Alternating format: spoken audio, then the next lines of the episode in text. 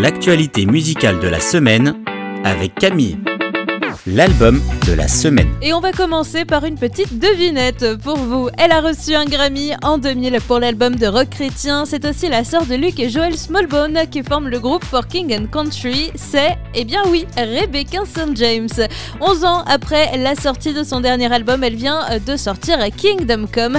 De nombreux titres sont en collaboration avec d'autres artistes, évidemment ses frères de For King and Country, mais aussi Josh Baldwin, Brandon Lake ou encore Kelly et Lee Et il s'est passé plein de choses en ans dans sa vie personnelle et spirituelle. Elle s'est mariée, elle est devenue maman, elle a fait des films, elle a écrit des livres.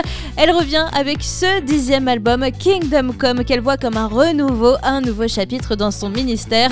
On embarque dans l'écoute de 12 titres d'une pop rock bien léchée. Hein. Elle reste totalement à la page et ce nouvel album montre qu'elle fait toujours partie des grands noms de la musique chrétienne anglophone.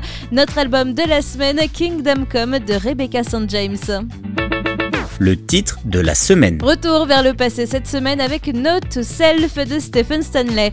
L'artiste américain met en musique cette semaine une note à lui-même, une lettre à l'enfant qu'il était et le refrain va plus vous parler que mes explications. Du coup, la traduction en français donne Salut mon petit gars, ne t'inquiète pas pour l'avenir, le Seigneur sait que tu vas y arriver.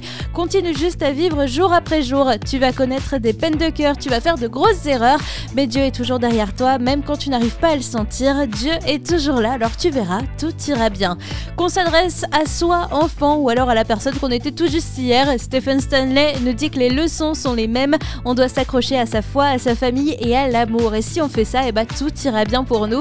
Alors je sais pas vous, mais moi ça m'a donné une petite envie de m'écrire une lettre d'amour hein, ce soir. En tout cas, on ne se lasse pas de celle de Stephen Stanley, Not to Self, le titre de la semaine le coup de cœur de la semaine. Un petit air printanier souffle sur mon coup de cœur de la semaine et c'est Spring Theory de Peabody.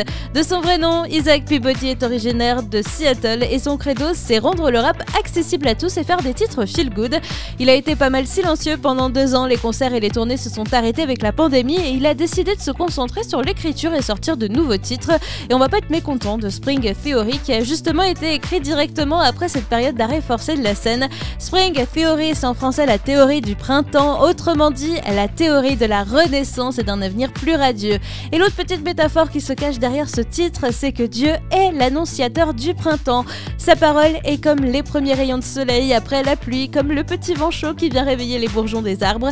Dieu nous appelle à vivre une nouvelle saison remplie de joie. Bref, c'est mon petit coup de cœur, Spring Theory de Peabody la découverte de la semaine. Une découverte pas si inconnue au bataillon cette semaine, Taya. Vous connaissez déjà sa voix puisqu'elle fait partie d'Ilsong United. Elle se lance en solo et on la découvre sur son dernier titre For All My Life. C'est d'ailleurs le dernier titre qu'elle a écrit pour son premier album à venir le 27 mai. Elle est originaire de la petite ville de Lismore en Australie, même si ça fait plus de 10 ans qu'elle euh, s'est installée à Sydney. Se lancer en solo, c'est pour elle une manière de pouvoir s'exprimer librement, mais surtout de pouvoir exprimer avec ses mots ce que Dieu fait pour elle dans sa vie.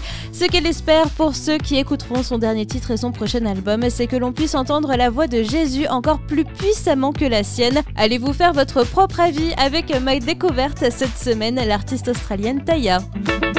L'info de la semaine. Ça fait quelques semaines qu'il passe quelques infos sur les réseaux sociaux. Worship Noise va revenir avec de nouveaux projets pour cette année 2022. En tout cas, nous on va rester bien connectés pour vous tenir au courant sur Phare FM.